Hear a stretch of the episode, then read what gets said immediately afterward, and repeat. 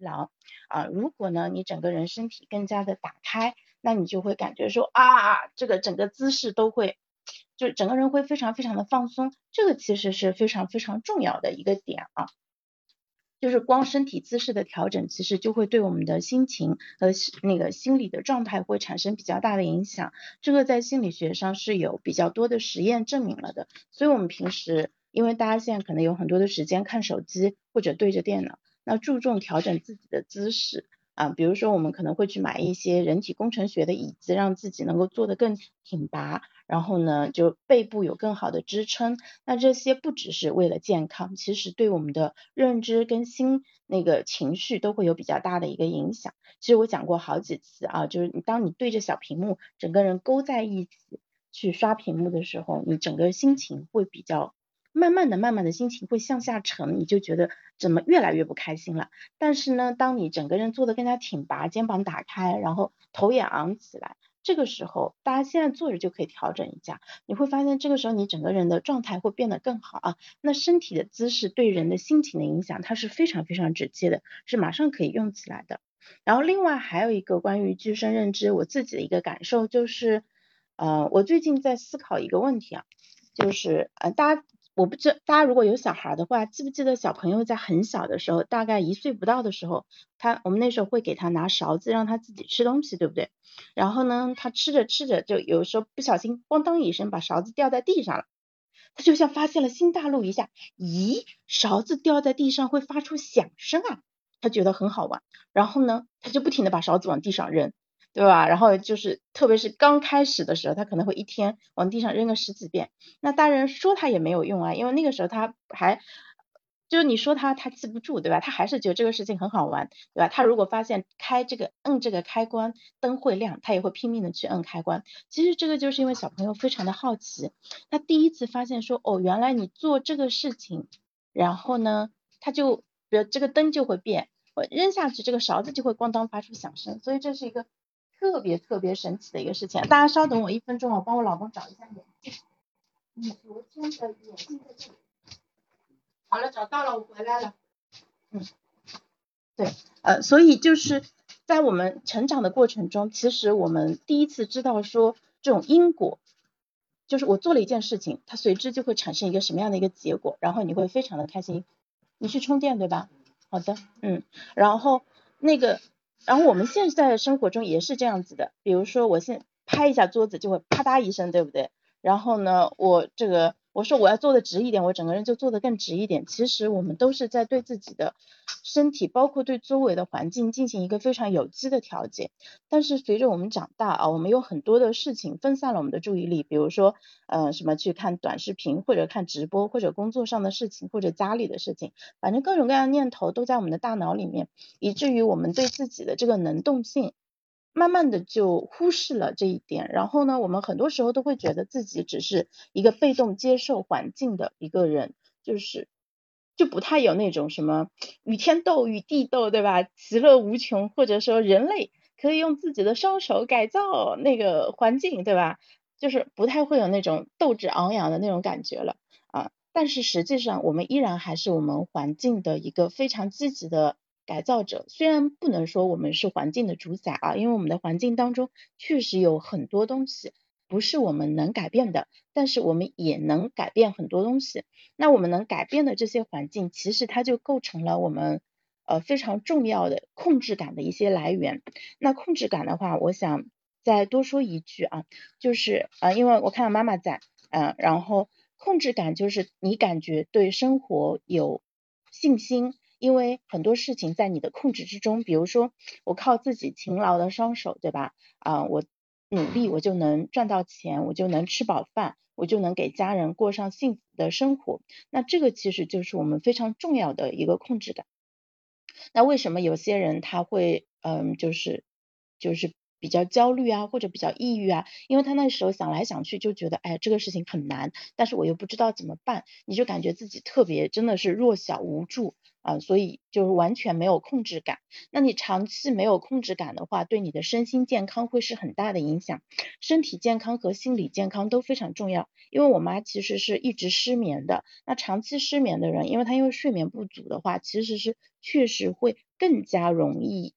嗯，就是那个，就是出现心理上的一些压力啊，因为一般人啊，普通人如果他睡觉好的话，我睡前发生了一个什么事情，我压力很大，但是我睡了一觉，在睡觉的过程中呢，大脑会做很多的，呃，就是脑组织的一个修复工作，对吧？把一些呃什么硫化的蛋白质复原变成新的，明天接着用，然后呢，嗯，把大脑里面一些想法，对吧？或者遇到的一些事情，它就在那边。像摘菜一样挑挑拣拣，说，哎，这个东西挺重要的，留下来，那个不是那么重要，把它给扔掉。所以他会做很多修剪的工作，因为大脑里面很多念头啊，其实就是不同的大脑神、大脑细胞、大脑细胞，我们叫它神经元，就不同的神经元之间它产生的连接。那这个连接的话，啊，他觉得这个不是很重要，他就把它割掉了，就拿掉了。那你第二天起来睡一觉起来，这个事情就忘掉了，或者说这个事情本来给你留下很深刻印象，第二天起来你觉得其实也没有那么要紧，那就让它过去了。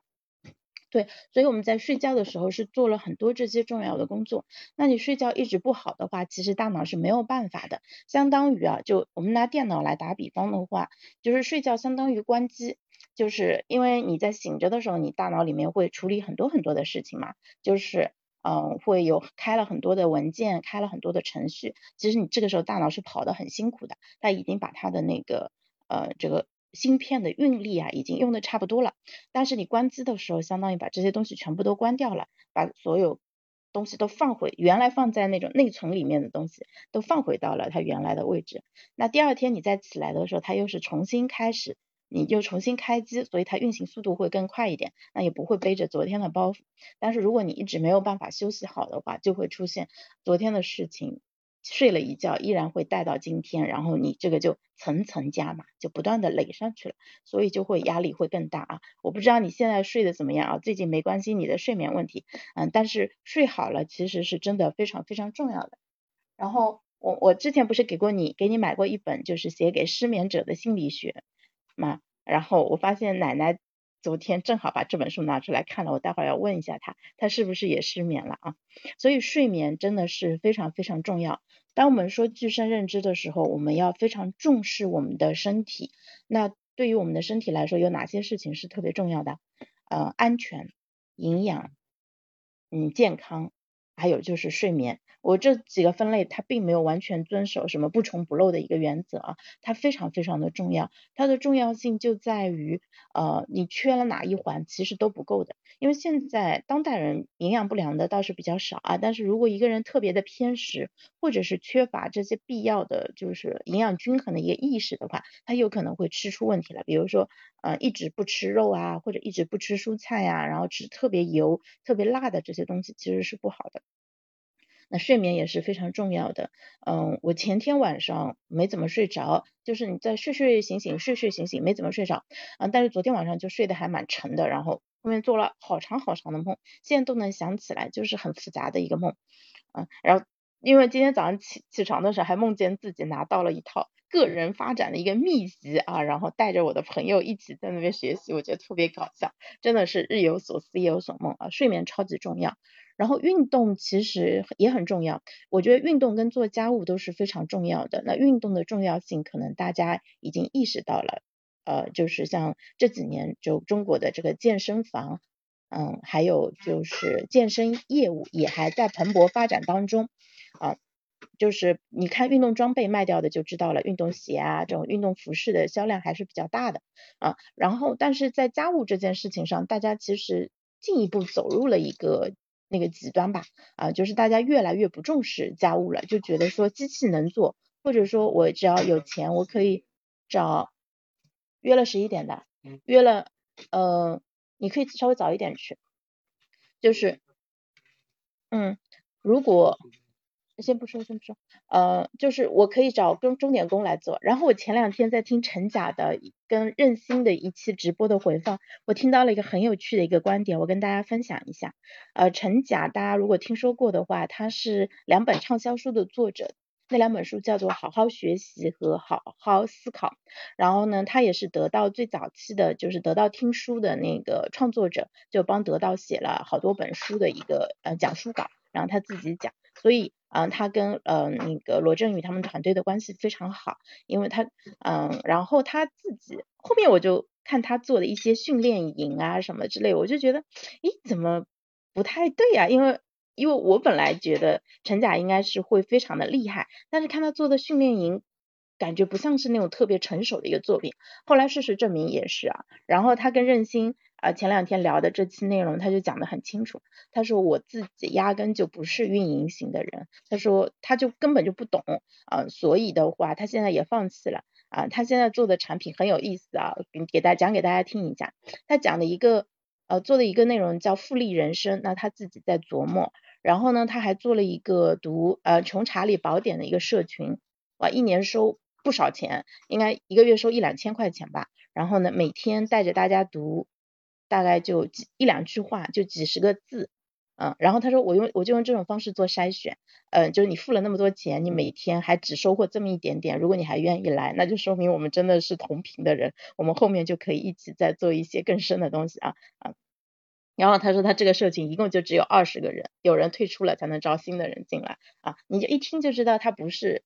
靠这个赚钱的，因为哪怕他收的再贵，二十个人一年也就才没有多少费用啊。然后我我听他讲的话，我觉得他好像原来他有个园林设计公司，但是现在他跟任鑫讲他的日常的时候就没有讲到。嗯，他的公司他要花哪些精力了？那我估计他可能把这个公司也关掉了。那现在在做什么呢？他说他现在每天大概处理工作上的事情就一个小时，然后剩下的时间接送孩子、做家务、做饭、洗衣服，然后跟家里的老人打打电话，然后有时候有朋友找他。啊，聊天的话就跟朋友再沟通一下，这就这么一天的是安排。然后我当时听了惊呆了，任心也惊呆了。任心说我已经是我的同龄人当中躺的比较平的了，没想到你比我还要躺平啊。那陈佳就说没有啊，我觉得嗯那个做家务很重要的呀。他说，呃，就那个，我觉得做家务是一件很重要的事情。我为什么要花钱把做家务的机会让给别人呢？我觉得这句话特别精彩，所以今天忍不住就在直播间跟大家分享啊。我不知道妈妈听了有没有有没有同感啊？做家务的机会为什么要让给别人？那对于年轻人来说，就是做家务是一个负担啊。但是在陈甲看来，他觉得做家务其实也没有那么。也也没有那么讨厌，对他来说，它是一件非常重要的一个事情，而且是值得去做的。他说：“我爱我家也挺小的，请钟点工，呃，一方面是太挤了，另外一方面，这个不，我不愿意花钱请别人来做这件我自己想做的一个事情。我觉得这个想法非常的棒啊，所以我们其实也应该多花时间做点家务。我之前看那个呃知乎上呃微博上有个大 V 叫王佳，他分享过一个观点，他说以后有一类生意可能会。呃，非常有市场，大家听一下这个市场机会啊，是这样子的，就是呃，像现在现在的年轻人啊，嗯，在直播间年轻人不要感到被冒犯，这是一个客观的评价。现在的年轻人的家务能力比较差，啊，做饭啊，或者说做手工啊。呃，缝缝补补可能都不会了，没什么机会接触啊。但是做饭啊、做家务这些可能都不会，所以呢，以后面对年轻人，就是教他们提高生活自理能力的这个培训，可能会有市场。嗯，他嗯他的这个得出这样一个结论是这样子，因为我们以后呃国家因为随着人口老龄化的话，也会嗯出现那种就是人力成本越来越高的问题。像现在像我们这样能够用比较便宜的价格用到嗯钟点工。还有就是有家里老人帮忙，嗯，把我们照顾的无微不至，对吧？这个衣来张口、饭来伸手的这种，啊不，衣来伸手、饭来张口的这个程度，以后会越来越难。钟点工的价格可能还会再继续上涨，住家阿姨的价格也会上涨，所以就是那时候我们就会像美国人一样，就不得不。啊，发展出什么自己修车、修那个篱笆，或者就修理各种家具的一个能力。因为你想想说，哎，与其找别人来做这件事情，还不如自己做。所以呢，发展这种能力就变得更加重要。那我自己的感受是这样子的，像现在抖音上不是有很多那种 教程类的小视频嘛？B 站上也有很多。你如果愿意看短的，你可以去抖音上去搜；长的呢，你就就去哔哩上去搜。你你能通过这些教程去学到一些手艺，比如说，哎，这个东西钉子要怎么敲，对吧？这个结构要怎么搭啊？然后，但是呢，这些东西你看视频学的话，其实没有你现场去学效果好。我觉得这种东西，因为你要亲自动手，实操类的东西，其实是真的非常非常需要。呃，那个在现场跟着老师手把手教你，然后有问题马上帮你调整手势。你可能这个这样子怎么弄都不对，但是他捏着你的手，对吧？换一个角度，可能马上就弄好了。这个是非常重要的。那我就想起来，上海这边有那个就是呃付费不是那个政府补贴的那个职业培训。那在过去啊，我其实考过很多证，我考过那个中级烹饪师，就是炒中餐的。我考过中式面点师，就教你做馒头、包子，各种各样漂亮造型的。我还考过西式面点师，帮你教你烤什么菠萝包啊，什么嗯苹果派啊，各种比较复杂的那个西点的。嗯，然后我还学过一个高级育婴师，当时是快生孩子了，呃，怀孕期间去考了一个啊，对吧？怎么怎么给小宝宝什么上厕所啊、洗澡啊什么的之类的。对这些其实它有理论跟实操，那主要是实操的部分。虽然学完以后我这个手艺马上就荒废了，也没有怎么用啊，但是那个上课的那个体验其实还是非常好的。比如说那个那个中餐中烹那个课，他就要你切黄瓜，要切成呃就是就呃切出一片一片，但是它不能断，你最好还要把盘出来，盘出一条龙的一个形状。然后土豆丝啊什么的也要切的什么粗细均匀，长短是多少。然后你会发现说，饭店里面就是之所以能够给你把肉切的整整齐齐，把菜切的整整齐齐，就是因为它很浪费。我们平时在家里把皮削掉了，对吧？边角料都是会，呃，就不规则的那些形状都会切碎了给一起炒的，对不对？你要把一盘菜做的好看，一个大土豆，对吧？上来夸夸夸四刀切。切成一个正方形，正正方方的，呃，正正方方的长方形，这样子你切出来的每一根丝都是齐的啊，这个其实还挺有意思的。大家也可以关注一下自己当地的一个设计，像深圳啊、上海啊这种大城市肯定是有的，小城市应该也有，因为这个是国家人社局统一那个一个政策，就是鼓励大家去接受更多的一个职业培训。那差不多，比如说你出个三千块的学费，等你考出来也可能会给你一千五到两千左右的一个。一个补贴吧，啊，技不压身啊，我最近其实一直很想去学一个陶艺，然后呢，呃，之前也有收纳相关的课程，我自己也想去学的，但是因为这几年其实确实是精力的问题，没有时间就是长时间去搞这些东西，所以没有学，后面有机会还是要学的。那做家务这件事情的话，呃，它带给你的好处是。嗯，如果简单的总结成两点的话，第一点就是说做家务它是一件非常小，但是它也能拿到非常确定的结果的事情。就你做完家务以后，你马上就拿整理来说，你家里马上就会变得非常的整洁。那这一点是非常非常重要的，就是你。动手对你的环境进行了改造，这个改造是立竿见影的，是马上就有效果的，这是第一点。那第二点的话，就是做家务其实还能增强你的动手能力，因为我们现在就是对大脑过于重视，但是对于我们的身体太不重视了。我们每天给大脑供应大量的一个物资料供他去消费，对吧？他每天可以听很多的东西，看很多的东西，想很多的东西，然后。大脑在身体当中无形中就获得了一个霸权啊！我们之前说过眼睛霸权，就是说，哎，视觉它是超然于其他感官之上的，因为我们觉我们觉得，在我们依赖视觉的程度特别特别高，你一天当中就是主动的闭上眼睛的时间是特别少的，顶多也就什么洗脸或者洗澡的时候就。抹一下眼睛或者睡觉的时候，对吧？平时很少会让眼睛停止工作，所以眼睛一整天都在忙啊。但是视觉霸权的话，嗯，其实我们就造成了一个问题哈，你走在哪里都拿着手机去看哈，一是不安全，二其实你的眼睛也是就是有非常大的一个负担，因为你盯着屏幕的话，你会看着更加用力，那就后面就会出现干眼症啊，那种视觉疲劳，后面。以及其他更严重的问题啊，然后呢，那个我们再来挑战大脑霸权的话，就是说，因为我们可能会觉得大脑是最重要的，觉得所有的事情都发生在大脑之中，对吧？我们用大脑思考，用大脑决策，其实并非如此啊。我们的身体也非常的重要。呃，有一个已经证实的一个研究是这样的，就是在我们的大肠，就是肠道里面，其实也有很多的那个菌群，嗯，它们是天然就生活在那里面的。那这些菌群，它们好像也会分泌一些神经递质，就是让我们感受开心或者不开心的那些东西。就它肠道也有非常丰富的一个神经网络，然后呢，它也会分泌一些物质，呃，所以为什么很多人紧张的时候会感觉自己的胃很紧张或者肚子都不舒服？其实是我们的那个。这个肠道这一块，它在参与了这样一个情绪感受，呃，所以他们给它起了一个名字，叫做肠脑，大肠的肠，大脑的脑，对，肠脑，呃，所以就是你会发现说，身体跟大脑的关系其实是非常非常紧密的，是密不可分的。我们有时候在一个呃比较压抑的一个空间，会感觉心情不好，对吧？在一个开阔的环境当中，感觉整个人身心舒畅，其实不仅仅是我看到的，还有就是我感受到的，对吧？我的前后左右。我到底拥有多少的一个空间啊？好的，那今天时间的关系就到这里结束了。今天的回放还是会放在死磕拖延症里面。谢谢大家，呃，谢谢玉玉啊，然后还有就是谢谢老妈和新敏，拜拜。